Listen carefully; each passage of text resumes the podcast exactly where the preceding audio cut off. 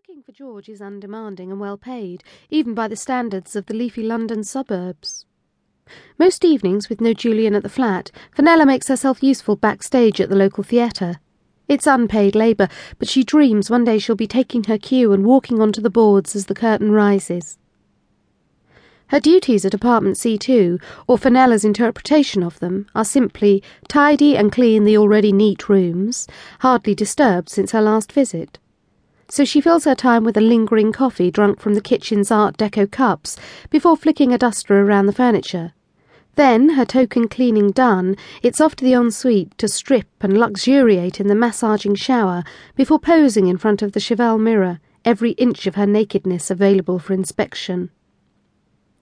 Fenella likes the body she sees her breasts rounded and firm, her nipples pink and excited as she fingers her sex, wondering if she should shave the silky tresses of her pubes.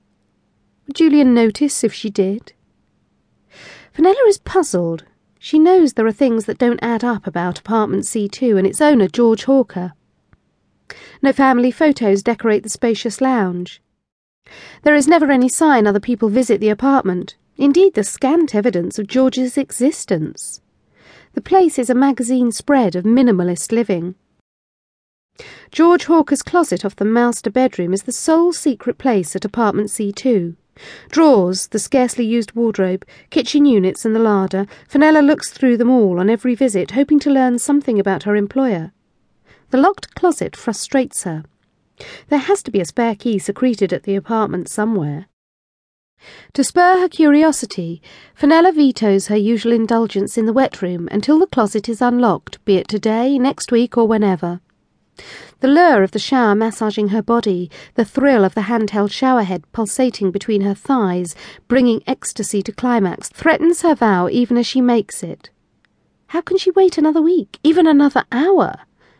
But there is no key to the closet. She tries the drawers in the bedroom and the kitchen, feels along the edges in the decor, lifts potted plants, but all to no avail. Her search is fruitless. There is no key. In a desperate bid, Fenella puts her shoulder to the closet door, turns the oft-tried doorknob, and overbalances into the void. The frustration of her search evaporates as wide-eyed she explores shelves and clothes racks, so suddenly revealed within the small room. How come the closet is unlocked today?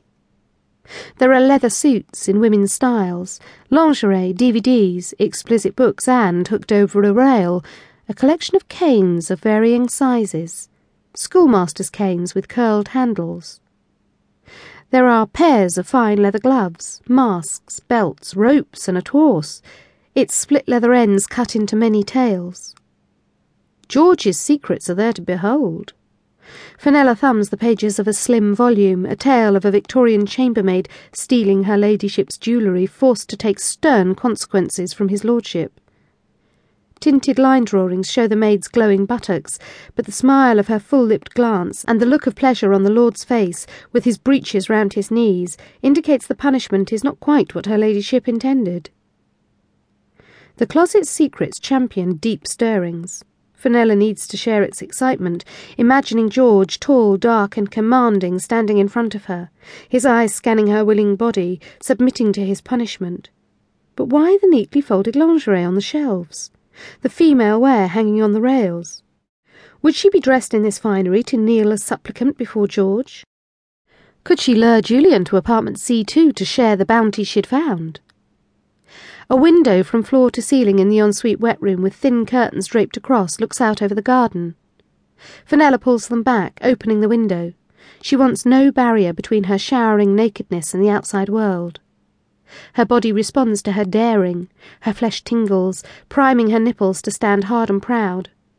She shuts her eyes, wanting to be seen, her glistening body lit by ceiling spotlights wanting a stranger, the young man working in the gardens to watch from his distance, wanting to take her.